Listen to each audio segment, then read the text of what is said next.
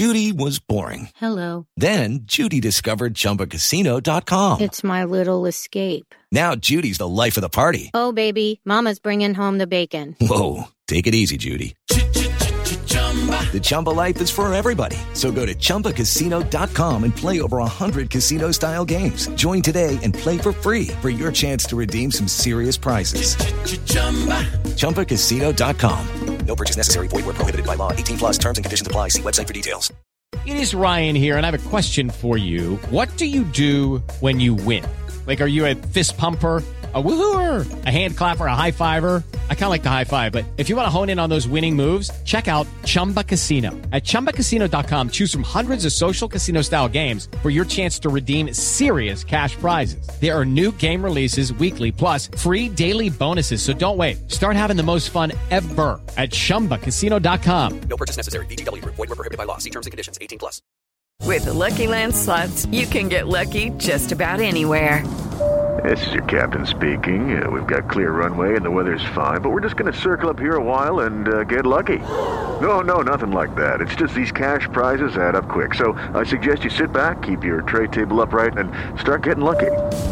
Play for free at LuckyLandSlots.com. Are you feeling lucky? No purchase necessary. Void where prohibited by law. 18 plus terms and conditions apply. See website for details. How does the offer of free beer sound to you?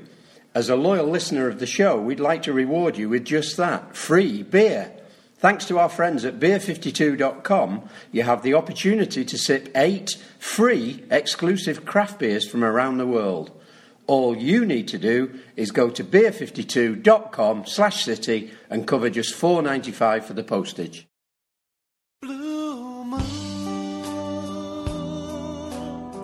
Welcome to the Man City Show. It's Nigel Rothband back in the chair. And after this week's derby, Manchester City have dropped 16 points in 16 games. The same number of points lost in the whole campaign last year. We're now 14 points behind Liverpool. No side has ever gone on to win the Premier League from 14 points behind. Although, having said that, Liverpool have been top at Christmas five times in the past 26 years and never won the title. We'll need to touch on racism, VAR, and maybe even Pep's future. Surely not. To discuss that, I've got three downhearted, disappointed, and miserable City fans. Welcome to downhearted Stato Paul Demby, Hi there. disappointed Steve Cox, Hello. and miserable Nick Goldstone. Hi. Uh, listen, uh, let's start with alleged racism. City fan concerned has been arrested. He's denied all the charges. Clearly, totally unacceptable. Scenes, missiles being thrown. Um, and as I said, alleged racism. City, I think, acted pretty quickly. No room for it in our game. No room for no room for it at our club, Paul Demby. No, certainly not. And if he's found to be guilty of the uh, accusations, then he should be banned for life. There's, there's not. Uh, it's just clear cut. Uh, I'm sure that they can have lip readers that can see what he was saying to the two United players. And doesn't matter who they play for. If there's racism in the crowd, the person needs to be called out and banned for life. End of story. Let's turn our matters to uh, the game itself. And can we start, and however difficult this might be, Steve, uh, do we give credit to the Reds for the way they played against City? Is that a good place to start? Yeah, I think, look, we have become a team that are a little bit easier to cut through than we were previously. We seem to have a, a softer spine than we have had in previous seasons. And United are somewhat set up to exploit that. They started off with three pretty fast forwards, and they did a number on us in the first 30 minutes. And to be fair, them leading 2 0 at half time was not an undeserved situation. So I, I have to give them credit for taking advantage, you know, using their. Um, skills to their advantage and actually doing what they what they can do and we were poor for that first 25 30 minutes Rashford, Martial, James did a job on on us, Nick, didn't they? Yeah, I suppose. I think what was m- most disappointing was that it was extremely unsurprising. Um, it was a, a, very much a repeat of, of the kind of game we've seen far more often this year than in the past two seasons, although there have been the occasional ones then as well. Um, and, you know, if you look back at even the, the well, uh, the, uh, the Liverpool game a few weeks ago was a very similar story. Um, the Wolves game at home was slightly different in that we really were camped out at the ed- on the edge of their penalty area for 85 minutes, and but still managed to to let them break away and score two goals. But um, you know there was nothing different in what we did um, during the entire game, um, and it was within a very few minutes of the start of the match that that it was highly likely that um, that was going to be the result. I mean, I, I was sat there thinking, well, you know, we, we, we've had a few chances early on, but if we don't score, they certainly are going to. It, it, I was going to ask this question later on, but I think it's appropriate, Paul, to ask it now. Arthur Jones on Twitter has said, uh, based on what Nick has just said, are City too predictable? Stretford's performance was straight out of the Wolves stroke Newcastle playbook, pack the defence, block the channels, and counter attack swiftly against a suspect defence. It's kind of what happened, isn't it, pretty much? That's exactly what happened, as Nick said a few moments ago. It was so predictable. We sat there at the start of the match and said, United will try and soak up as much pressure as they can, but they will hit us on the break. They've got three very fast forwards. And they did it time after time after time in that first 20, 30 minutes. That it was ridiculous that we didn't learn from the fact that they had a couple of shots before they scored, then they got the penalty, then they hit the bar, and we're still letting them score a second goal from virtually the same type of situation again. It's about learning from your mistakes, and clearly we didn't learn. And I'm a bit surprised we weren't set up to watch out for that, or maybe we were and we just didn't execute. So, set up, what would you have done differently then? Because when you saw the side, we played well against Burnley, which we'll maybe touch on a bit later. Uh, and, and, there was you know, a few changes from that side, and, and, people were saying, "Yeah, good. That's kind of what we should be going for. Play the same as we did against them, and we'll we'll beat these a lot easy." And it didn't happen that way. What what were you expecting to be different then? What was I expecting, or what would, might I have done? I'm not a pep, but what I might have done is move Fernandinho into the central midfield position to give a bit more protection there and put a proper. I'm not criticising Fernandinho's centre, centre half performance, but put a centre half in there. Even play Otamendi and Stones, I know he got injured later on, as a centre back pairing. And because you knew United would hit us on the break, because that's the type of play they're going to do, put Fernandinho and Rodri there in in the centre midfield to give the back a bit more protection in that sort of game. I mean, I thought Rodri had his best game for City, probably playing for against Burnley. He had Definitely. a fantastic game, and and so that's maybe why Pep kind of stuck with, the, but with, with he, the he same wasn't, team. wasn't under pressure though. That's the thing against Burnley. He he wasn't the, the sorry he wasn't coming into the same situation. Whereas against United, we didn't really press that effectively. We weren't winning the ball back, certainly in the first half for that first 20 or 30 minutes, high enough up the pitch, and we weren't putting their, them under enough pressure to screw up those passes that they got. So they seemed to come through us really, really easily. And I think I, I have to agree with Paul, having. Rodri and Fernandinho there would have certainly broken up the play a bit more. It might have restricted us a little bit more going forward, but it would have certainly shored up the midfield. Nick. Yeah, I'd, it's. Um, I, I, I do think that uh, as a team, and not individual players, but as a team, we're not we're not working hard enough during certain parts of the game, um, and that means that opposition with enough talent are going to be able to exploit that. Um, but it's a little bit unfair just to blame the players because I think that it would be wrong not to um, look more closely at how uh, the management are performing and what they are and what they aren't doing in relation to setting us up and thinking about how individual teams are going to play against us. Uh, because I, I really don't see anything diverging away from the message that we play how we play, we win more games than we lose, and therefore we're going to keep doing that. Uh, uh, uh, there just isn't. We just don't have any other way of um, of playing.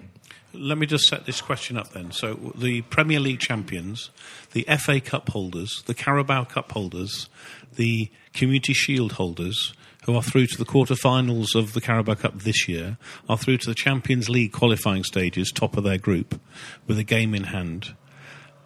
You are suggesting what then about the management? Are you talking about a change? Are you th- what sort of criticism are you throwing at them? They won back-to-back titles. So, Yeah, so, yeah, yeah. so, No, so, so help us understand where you're going here with this. Absolutely, it's a, it's very difficult to um, to understand, and I'm not suggesting that I do what what should be being done rather than what is being done. Um, but I think that Pep's game, obviously enormously successful, is one that demands huge levels of concentration and performance, and it's it's a little bit all or nothing in that you either it either works and you're brilliant and you destroy every opposition, or if you're not at hundred percent, you can get picked off. Um, there's no doubt that last year was incredible, uh, and you know you got to be honest and say that there's probably little doubt that that has had a major impact on what we're doing this year. I wouldn't have been surprised if we hadn't managed to win the title last year because it was an unbelievable effort to do so and uh, retain it. Having done that a second time, I don't think it's a surprise at all that we're not managing to maintain that level across this year. So that's the first thing. The second thing I think is that um, uh, teams have worked us out. I think they worked us out a little bit last year, and they've obviously had another year now to work us out. Uh, and not not only that, but they they also know that we have lost some players this year. We are we've lost probably our strongest uh, defender, and as a result of that, our strongest midfielder, uh, a defensive midfielder, because he's playing at centre back. He's doing a fantastic job at centre back, I think. Um, but we've lost him in the midfield, and therefore we're even there's even more opportunity to exploit us uh, defensively than there there was before. Um, and if that happens at the same time that we've lost a bit of spark and impetus going forward, um, then inevitably we're going to lose more games than we were last year. Can I just just press you then on, on the management then? So so I think we you, have documented very well some of the particular issues we have. Uh, they're not exclusive. I think there are others as well, which we might come on to. Left back might well be another area we might want to talk about, for example. But let's just focus for a second, and I'm keen to come back to the other two as well. But if you kick off, Nick, in terms of Pep. What are your views of him? Because our good friend Ray from City Fan TV has kind of asked the question on Twitter: How long has Pep got left? I think you responded with a with what looked like me like a stopwatch or an alarm clock or something. So I'm interested to know what that meant exactly, and, and your views particularly on Pep, and maybe answering Ray's question directly of how long has Pep got left. What's your view of that before I come to the other two? Well, I was bit, briefly, I, I was being could. a bit controversial with what with my uh, terse response. But I think what's quite interesting and unusual is that uh, Pep's probably the only person who's going to uh, decide uh, when he goes, um, not the club, uh, unless things get really, really, really bad, and we're nowhere near that. So he's he's in a um, he's in a set probably of one in that it's going to be him who decides when he goes and not anybody else. Is that fair, Steve? Is there no question? I mean, it, I say there's no question. There are the odd mumble from the odd City fan who might be sticking their head above the parapet and starting to ask the question. I'm I'm only doing my job here. I certainly don't think we're in that situation yet, but some might be questioning that. Where do you sit? I, I, I think it appears this year that we're in a bit of a transitional phase. We were in a transitional phase when Pep first took over, and he identified where our weak spots were, and he filled them. We managed to fill them for two to three years, and we had two to three really good years off of off of Pep's management. So I don't think his management is in question. I guess for me, the issues actually stem a little bit further up the club in that it appears that we have not managed to solve things like the extra central defender. If Garcia's good enough, why isn't he playing? Why isn't he playing as a central defender and moving Fernandinho back to the midfield? Is one question I would have. The other one is we, we bought back Angelino, fine. He doesn't look like the finished product. Mendy hasn't been anything like what we thought we were going to get. So in reality, we're almost back to that first year that we had under Pep, where we're suffering at one side of the fullback situation. And for his style of football to be effective, we need fast, efficient fullbacks on both sides of the pitch that are able to defend and attack. And at the moment, only Walker seems to be stepping up to the plate. To be fair, and he, he, you know, of the few players that did have a good game in the first half, he did. If it hadn't been for him, I think we would have been in a worse situation at half time than we actually were. I, I, thought he was outstanding. I have to say, mm. absolutely outstanding. Absolutely. He had a brilliant game. Uh, not that that helped us particularly. I suppose that, adding to what Steve said, you could throw in Bernardo Silva's not playing at the level he was. His dad, David, is, is similar as well. He's looking leggy and tired. So there are lots of reasons here, but but the issue for me and the reason I'm asking it is because because people are starting to just mention it, and that is Pep and his future, and do we extend his contract, and all of those things. What, what's, what's your view, Paul? Pep, for the moment, is untouchable. I agree totally with what the colleagues have just said around here. There's no way he will write when he wants to leave, if he wants to leave. For the time being, how much worse does it need to get? I would suggest considerably worse. We're, we're still third in the league. Yes, we're not going to win the league this year. That's almost certain, highly unlikely. But as you said at the beginning, we're still in three cup competitions and made progress in two of them to the latter stages. Uh, Pep needs to sort a few things out. Uh, and as you just touched on then, what's happened to the form of Bernardo Silva, David Silva? David Silva's looking a bit leggy. Why won't he play Foden? Uh, on Saturday, it was screaming out when Silva was Paul, David Silva. why won't he play Foden? I, I, think everybody's asking the same question. We've asked this on this program several times. We know he'll play him in mid, midweek in the Champions League, which is a dead rubber. But why won't he bring him on early on? The second half, it was screaming out for someone with a bit more energy Yep. to try and force the game a bit more. And Foden's got more energy than Silva. David Silva's a hero, but let's be honest, he is past his peak. And do you think now we can sort of say, yes, okay, mathematically we might still do it, but it's a massive mountain to climb now. It's very unlikely we'll win the league this year. Is now the time? Well, let's say mathematically in the next couple of weeks we, we lose the odd game and, and Liverpool continue. Let's say it's mathematically impossible. Is that the time, as Steve suggested, you know, Garcia plays at centre back, Foden comes in, he just gives them that chance? Or, or do you think Pep's a bit more bloody minded than that and he's going to stick with what he knows? Unfortunately, I think he is very bloody minded. A lot of managers, he, very successful managers as well, just stick by what they want to stick with. Look at Ferguson or Wenger, they stuck with what they wanted to do and they wouldn't bend to the press or bend to their fans. I think he should be giving Foden and Garcia a chance. Now, the crucial thing is, of course, we can't slip out of the top four. Mm. So he's got to make sure we stay in the top four. Uh, it's not a prize, but we know we need to stay there. Uh, and then he's got a challenge in the three cup competitions. It's as simple as that. Yeah, there's there's nothing wrong with being in a transition period. Uh, that's just what happens. Um, the trick is to use that transition period to come back with something else, and that's going to be either uh, new players or a new um, amended, adjusted style in which to play to counteract the weaknesses that we've clearly got, um, or a bit of both. Um, so I think it, you know, that strengthens the idea that it comes down to whether Pep has got the desire and appetite to go through that um, and and come out the other side of it. I just wanted to just go back very quickly to Kyle Walker, who I also thought had a had a really good game. The reason I thought he had a good game was because when things weren't working, he used his pace to try and get beat players, get to the byline, and get a ball in. Um, it it wasn't he wasn't so it was different to the team style of pass, pass, pass, pass, pass, pass, pass a thousand times. It was using physical attributes to try and make a difference rather than the style of play. And that is, I think, what we need to do a bit more of. And that's also why I think we need to be be looking at uh, um, it,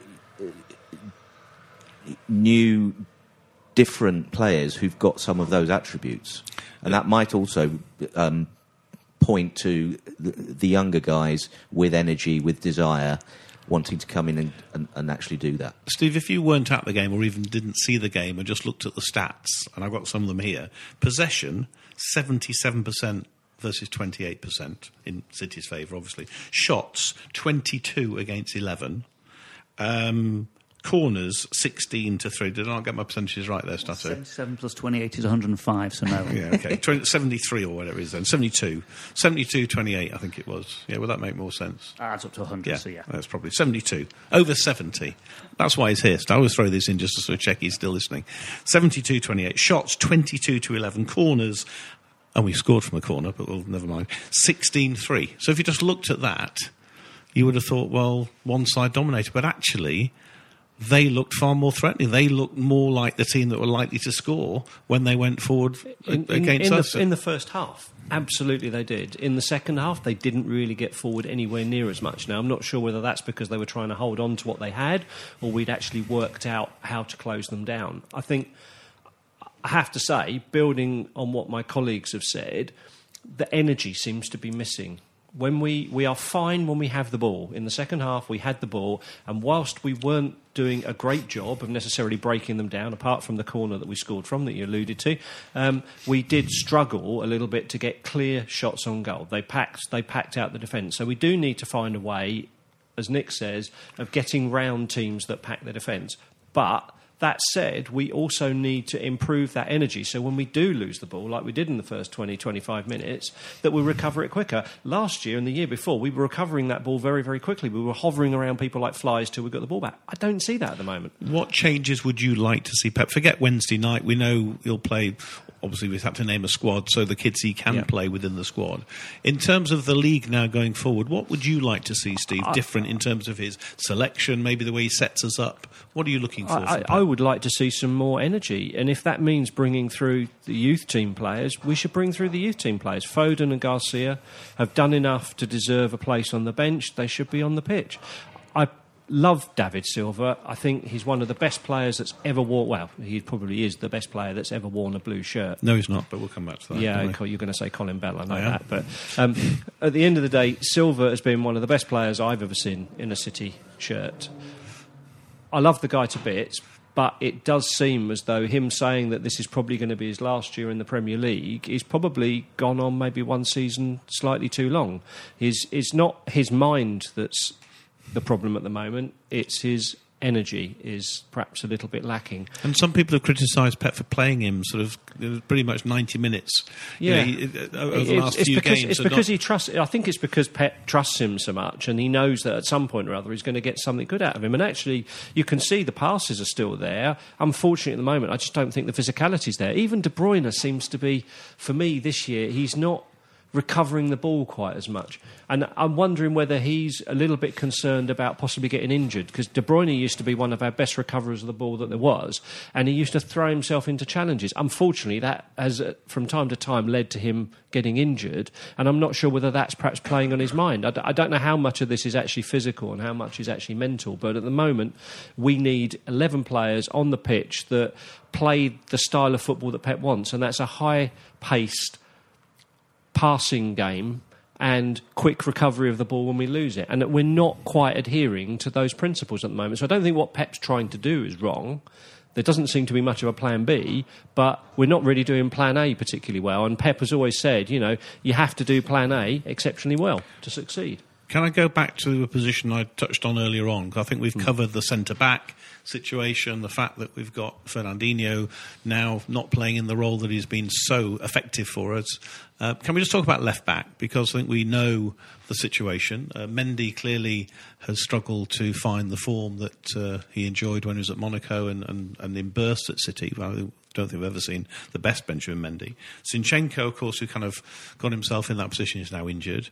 Uh, Angelino's been brought back, and clearly on the performance at the weekend is well below what we're looking for. It's a problem. In the past, we've had Fabian Delph, who's filled in that position, did a fantastic job for us. Uh, obviously, as we know, Zinchenko actually isn't a left back either, and has done a decent job. Your your thoughts on that? Because that's a problem, isn't it? Never mind centre back or Kompany's leadership or Laporte's injury, loads loads of things, but actually, increasingly, that left back position is a problem. It, it has been this season, without a doubt, and it has been for probably a couple of seasons on and off. And it's exacerbated by Laporte not being there as well. You've got a left-sided centre back who does often cover for the left side when a Zinchenko or an Angelino or a Mendy goes forward. You've got somebody who can read the game, is left-footed, and can do what he needs to do. So I think we are suffering because of the lack of Laporte. But those three left backs that we've tried are not what you would say would get into most of our players would walk into most other Premier Division teams, bar perhaps, okay, Liverpool are an exceptional team at the moment, and a couple of others have got very good players in certain positions. Our left backs would not get in to the top four, five, six teams at the moment. They might get into a mid mid table team, so that just shows where they're up to. So, is it checkbook time then in January? Is that the only option, or do you know somebody who we could use in that position, Nick? Left back, no, uh, no maybe Kevin De Bruyne. uh, no, I, I think that um, you know, Angelino uh, is n- neither one thing nor the other to a certain extent. He's playing his first year in the Premiership, which is always pretty difficult. Uh, he's not. He's not a particularly big guy or a physical guy or a quick guy. Um, he, uh, you know, if you look at look at uh, at uh, Benjamin Mendy as you know the other the the alternative at the moment, he is a physical guy. He's got pace. He's um, he's got strength, but he's very very rarely, if ever, given the opportunity to chase balls into space down the wing, which is arguably what you'd want him to be doing. And probably, if you look back to the to the Monaco game where he contributed to them destroying us a couple of years ago, that's the kind of thing he was doing. Um, and we, we just we don't play like that. Um, but uh, you know, Andrew, uh, uh, um, um, I've said it before. The fullbacks are a real anathema, a real mystery. I think un, under Pep, because really they're only there to play as as as as as as, as an attacking uh, winger. Um, that's their. That's what he really wants uh, am a fullback to do. I mean that that that, uh, that that that United game, Angelino probably had the ball more than anybody else. He was the outball. He did. He I was stood more- there I think he had waiting more for touches it. than And United clearly said, right, let him have the ball. He can have it every single time because he's only going to look to a, a little pass inside, and it's not going anywhere. So he's he's. I don't think he's to blame for anything, um, and um, you know, buying another, uh, you know, in answer to your question, I don't think buying another fullback is going to make the slightest bit of difference to anything. So we just wait. What for? We just have to sort of bide our time, wait for Zinchenko to come back. Maybe Mendy might play the odd game. Is that what you're suggesting? Well, I think you've got to look at the whole team as a as a unit. I think probably actually Laporte's absence, um, if it, it, uh, has mostly um,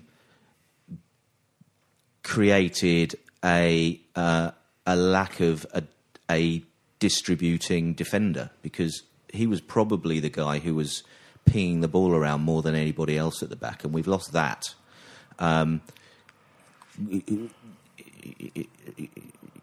I don't think that I don't think that changing our fullbacks again, and let's face it, we've got another new one, Cancelo, on the bench who, who barely gets a game, who's been seemingly a sort of fairly innocuous replacement for um, Danilo that hasn't changed anything. I mean, where do we go next with a fullback? I've absolutely no idea.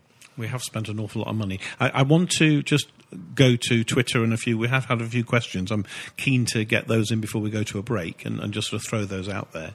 Uh, Kim from Norway, uh, a regular uh, contributor, always asks lots of questions. Thanks for your question, Kim. Um, injuries are not the big problem. It's the lack of having a leader, and the guys he believes are more tired. I know we've touched on Silva. Do you think that there? Have you seen that? So a lack of? Would you agree with Kim that there's kind of a? We know about the leadership stuff, which we have talked about before, but pick up on the tired bit. Is that something you've noticed, Paul? Ah, yes, the lack of energy that we talked about a few minutes ago. There are too many players who are not hitting the heights that they did in the last two seasons. I'll name another one who had a very good start to the season but hasn't done the last four or five games. Raheem Sterling. He had a great second half against Liverpool, but other than that, he's just not done what he can do time and time again, or has shown that he can do. And right now, he's off form. He didn't get. I don't think he beat uh, Wan-Bissaka once on um, Saturday, or maybe once, but he, he he was second best on most of those tussles that he had. So there's another player that's not in form at the moment. I have to say, and it hurts me to say it, I thought Wan-Bissaka was absolutely fantastic. I thought he had a superb game. Uh, Apparently, it was his best game he's had. So Yeah, no, he- I- and he I was don't- good. I don't see much of him, but I have to say he completely marked Sterling out the game. And, Yeah, and he had just half a snuffed it. dozen defenders stood behind him. That when he did get beaten, and he did, a, he did more than once. I have to say. I mean, I thought Sterling was. He seemed to be, if anything, I would, I would call it going through the motions a bit at, at the weekend. You know, he was doing what he's programmed to do, but when he did beat Wan-Bissaka, there were four or five defenders behind behind Wan-Bissaka waiting to block the ball. That was that was where he, you know, he didn't get anywhere. Steve, we've been to Norway. We're going to France now. Um, and, and our good friend Jonathan Burnell, uh, who wants us to talk about VAR. And, you know, We haven't. We've got this far into the show without mentioning it. And he said, if it's been consistently applied, we've got at least one of those penalties. And again, you know, I get tired of this. You know my view. Um, your, your thoughts on the VAR and the penalties? VAR is consistently, inconsistently consistent. Um, and I, I think the problem for me with VAR is when you are asking a person to make an interpretation as what, of what has been seen on the pitch, then you might as well leave that to the referee. If it is a binary situation, such as is this person onside or offside, has this ball crossed the line or not crossed the line, actually it's perfectly valid because you can see the physical evidence. Unfortunately, you, you look at the weekend, you, you could have argued that their penalty wouldn't have been given in most circumstances. You could have equally argued that the Fred penalty could have been given in most. I think there, there are so, some and some. You can, they're so close to the line that they could have fallen either way. I can't. I, I don't think at the weekend there was a clear situation three penalty three penalty claims. Stretford got one. We didn't get the other two. To, thought the first one. I, I, I, disagree with Steve. I think uh, just sitting there watching it, I thought it was a penalty all day long. Yeah. He, and, he, well, I, w- I was right at the other side of the ground. Um, and I thought it was a penalty before yeah. I, before they even went to VAR. Sorry, can I, can I just say though the, the only the point I was actually trying to make is not that I didn't think it was a penalty because when I reviewed it I thought it was a penalty. However, I have seen things like that not given okay. a similar situation, and that's the point I'm making. It's I, inconsistency. I what about the the two handballs then, and your your view of that? Not consistent according to our good friend Jonathan. Well, I, the the other handball, if you like, I ne- I've not actually seen it back, but the Fred one. Um, actually, at the time, I thought it was very blatant, and again, I was down the other end. But I did think that looked very blatant because he, I, I thought he must have had his arm out and his arm trailing, and therefore he was making himself larger, and it hit him. Um, I, I watched the replay of it um, specifically uh, in case we would discuss it uh, tonight, and I thought that it was, being brutally honest, I thought it was it was it was uh, it was a 50-50 and I can understand why they didn't give it because I do think actually he did make the effort to keep his arm pretty pretty close to him. Having but having said that, th- that could have easily been a penalty. Final word on VAR, Paul. Well, let me just say, um, agree with what the guy's saying. Theirs was a stonewall penalty. I'm sat behind it. I said as soon as he went down, that's a penalty. But it's not just VAR. Referees are consistently inconsistent before this season. Those decisions might have gone either way without VAR. I mean, no matter who the referee was, they could have given the penalty to United in the first half, or might not have given it. And the handballs by Fred and uh, in, in, the first half as well, they might have been given, but it's nothing to do with VAR because the decision could have been given by the referee or not. So people blame VAR all the time, but it's the referees. I'm not blaming the referees either. They're human beings. They'll make mistakes. And the VAR is it's just the way it is. Listen, we'll be back very, very shortly to talk about Burnley briefly, uh, Dinamo on Wednesday, and Phil Foden. Uh, and uh, then we go to the mighty Arsenal uh, at 4.30 on Saturday, and we'll discuss all that straight after this.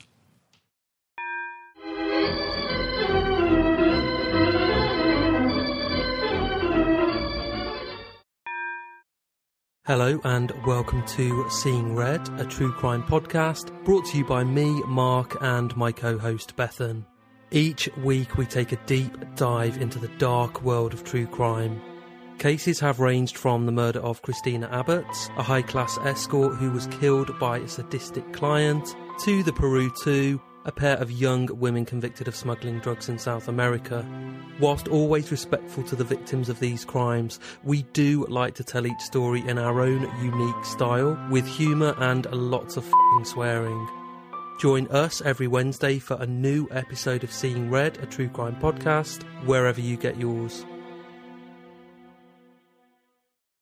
Welcome back, and yes, you're right. I know it's Arsenal on Sunday. I know I'm going. I know which day of the week it is. I said Saturday. All right. Okay, I made a mistake. Uh, listen, let's talk about Burnley very briefly. It seems such a long time ago now, and we've touched on it. Who wants to have a go? Great performance. Rodri was superb. Um, Burnley were pretty piss poor, but uh, we thought this is it. We're back. City are back. It was all looking so well it lulled us into a false sense of security because that was our best performance, in my view, of the season. uh, over a 90 minute period. Yes, we've had patches in games where we've played well. And yeah, okay, you could say Watford when we won 8 0. But over the 90 minutes against Burnley, that was a pretty decent performance. Burnley, uh, in theory, I know they lost then at the weekend 5 0. But in theory, Burnley at Turf Moor, it should not be an easy game to go and win. And we just played very good football. Some of the football in the second half, we're playing. I remember it from a year or so ago. A bit more, a bit more pace in the game. Um, so yeah, it was a great performance. Best performance of the season, according to uh, Young Stato. Yeah, I- I'm not sure I entirely agree with that, but it was a good performance. I thought that Rodri had an amazing game. Um, and I think all of the players that didn't play particularly brilliantly on Saturday, those that were playing against Burnley, played really well. It was, it was a, the ball was moving fast. We pressurised them. We didn't allow them out. They didn't really try to come out, and we scored and took our opportunities when they were presented. Rodri's goal was a peach. Anything to add, Nick? Uh, well, I'm not sure it was our best performance of the season. I thought it was good. It was a good result. It could have been a banana skin. Burnley, in the end, didn't really um, play as aggressively and uh, push us as hard as we, you know, we thought they might do. Although there were some pretty nasty tackles going in, as you'd expect from uh, from them. At the end of the day, we scored three very, very good goals, and Gabriel Jesus scored some good goals, which He's- was um, he's all right, isn't he? was one of those slightly surprising things. He's all right. That Um, guy's got a good record, that boy.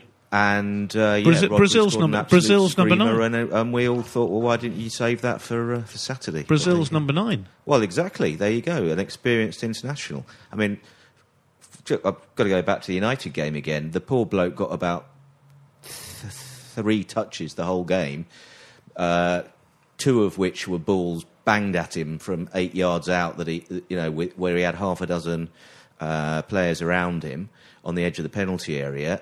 He muffed one good chance with a header in the first half, unfortunately, um, but he really didn't get anything uh, at all. The Um, service, service to him was terrible. well, yeah, he- barely had a touch, but Tuesday night, Wednesday night, whenever it was, Burnley, he scored two fa- fantastic goals. I like him. I like him. Good for you.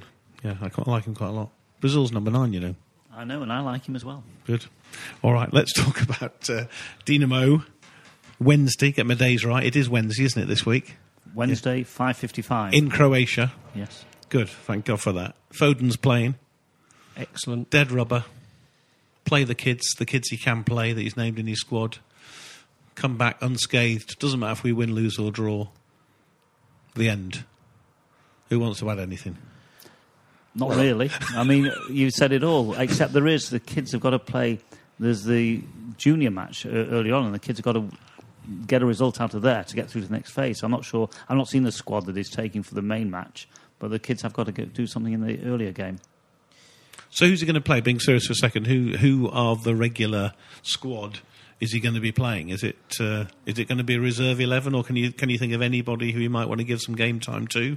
Does, does kind of Gundogan? I don't know. Does Well, play Gundogan get- Cancelo, you'd have thought. Mendy probably. Stones is injured now, so he's got to play. I'd like to see Garcia on given the game, but with Ottomen- Otamendi, I guess yeah. you've got to play Yeah. him. Yeah. Um, give Fernandinho maybe a rest, and even Rodri a rest, and, and put Gundogan in there as the defence. And Foden, and I don't know if you've got any other players to, to put in there. Jesus is going to have to play up front because we've got nobody else. Um, Yeah. We're not going to play all kids, are we? I guess not. It's the deadest of dead rubbers. Exactly. So let's move on to what's not a dead rubber. Um, a dead team is Arsenal, who are struggling terribly. Uh, as we know, lost their manager. Uh, don't know where the next result is coming from. Uh, and we go to the library um, on Sunday. Sunday, everybody. Sunday, 4.30 kick-off. And... Uh, We've got to bounce back, haven't we, Steve? I think it uh, goes without saying. But uh, any any danger there? They, they, Arsenal have got no idea at the moment. No, they've got no idea. But then, to be fair, we that's the type of game that we could go into and, and be lapsadaisical and not really achieve a result out of it. So we need to focus and switch on, and we do need to get points. I mean, let, let's face it, the Premiership has gone. We know that it's too too big a mountain to climb now. City will probably win the Premiership or could win the Premiership. That's Leicester City, not Man City.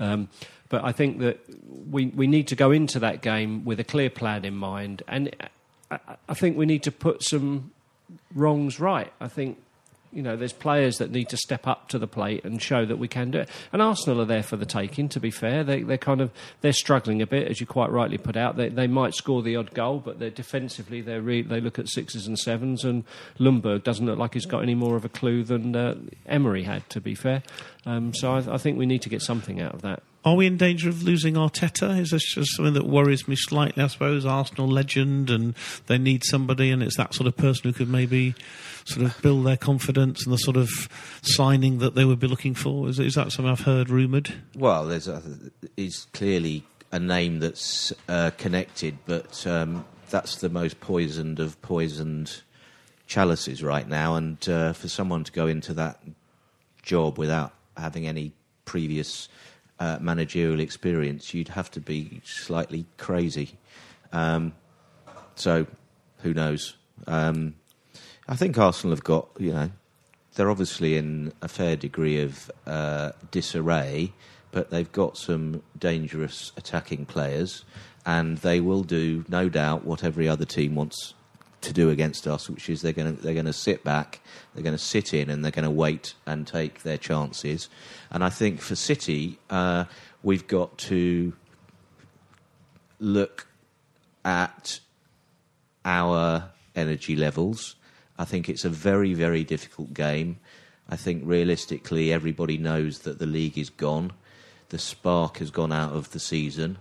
It's a fairly tough away game, and we've got to be sensible. We've got to consolidate, and we've got to put in put in a decent performance. Uh, and whether that's a bit of a backs against the wall and grind something out type of performance, that would be fine as far as I'm concerned. Paul, your thoughts about Arsenal on Sunday? I, I, think the biggest danger for City is if Arsenal appoint a new manager and get the new manager bounced before Sunday. That's the only. I seriously think Arsenal are in such disarray at the moment. I'd be very disappointed if they don't have a new manager and we don't go there and win and win reasonably comfortably. Um, Arteta has also been linked with another of his former clubs at Everton as well. Um, that might be, I hope he doesn't, but that might be a better move for him because there's less pressure on him personally than moving to a club like Arsenal who expect success. I suspect Ferguson, if he wins two or three games there and wearing Howard Kendall's sweatband and watch and all that emotion that goes with it, he might well get himself uh, the job there based on two or three games. Yeah, I mean, I think the, the most in- interesting aspect to Arteta going, if he was to go, would be what that does to Pep and his. Uh, his intentions over the next couple of years because I'm sure that would make quite a big difference to him to lose his right hand man and have to, to find someone else um, for that role. Anybody going for anything other than a Manchester City win on Sunday at Arsenal? No. I'll put my neck on the line and say we'll even keep a clean sheet. Oh, my word. 2 0. You heard it here first. Uh, before we go, uh, very final question comes from David Gaskell, another one who's regularly with his uh, with his question. If you've got a question, by the way, anytime we're on Twitter, as you know, at City Podcast. Let us know. But David asked, big turnover of players in the summer. Paul, no. There will be some turnover of players, but not a big. It depends what you mean by big. If it means four or five, no. One, two, three, possibly. And those positions for you are left back, centre back, and striker? Well, it depends what happens with Sane as well, whether he goes and we need to replace him directly. We need a striker to to be there, and I think we need a left back. Okay, no, no centre back. Yeah, yeah. Sorry, I missed Sorry. that one. Yeah, yeah, yeah. sure. Okay, uh, big. David's asking big turnover of players in the summer. I think I agree with Stato. It probably will be maybe two or three players, um, dependent upon you know whether the likes of Sane decide. I mean, that is one player we've really missed this season. Mm. Sane's energy, you know, when he's actually on his game, his energy and pace, we've really missed that this year. We have. Nick, finally from you, anything different? Uh, I could, I could see why we could, you could easily justify uh, a fairly big turnover in uh, the summer for various different reasons. I mean, uh, you know, there definitely needs uh, a different spark and more energy that comes from new players. But I think just slightly moving off the pitch, um, you know, where City are and the the the business group are, um, you know, the impact on valuation, the financial valuation of the of the business is enormous if you're not performing on the pitch. and that actually gives more um, justification for spending a lot of money on um, players because uh, you could spend 100 uh, million on uh, the, the squad um, and stop the group from losing half a billion um, in value. So there's a much more justification to spend money, and there's new investors in uh, the group who will want to see uh, the the group's biggest asset by far continuing to perform. So, so Paul's gone. Paul and Steve gone gone for maybe two or three. Are you in the four or potentially the four or five category? Then, but for the reasons you gave, for those financial reasons. Yeah, yeah, absolutely, and also because you know there are a fair few players who you could certainly see uh, moving on for one reason or another. And if we've talked about left back, centre back, striker, where else would you? You're talking a left winger for Sane, presuming he's going, and where else then? I could see two centre backs, uh, left winger, yes, uh, s- striker, um, another keeper. Bring it on. Listen, get your checkbook out. We'll be having a we'll be having a flag day as well. Listen, a huge thanks to my three guests, to Stato Paul Demby, to Steve Cox, and to Nick Goldstone. This is Nigel Rothband saying thanks for listening, and we'll talk to you all very soon. This is a Playback Media production. To listen to all our football podcasts, visit playbackmedia.co.uk. Sports Social Podcast Network. With Lucky Land slots, you can get lucky just about anywhere. Dearly beloved, we are gathered here today to. Has anyone seen the bride and groom? Sorry, sorry, we're here. We were getting lucky in the limo and we lost track of time. No, Lucky Land Casino, with cash prizes that add up quicker than a guest registry. In that case, I pronounce you lucky. Play for free at LuckyLandSlots.com. Daily bonuses are waiting. No purchase necessary. Void where prohibited by law. 18 plus. Terms and conditions apply. See website for details.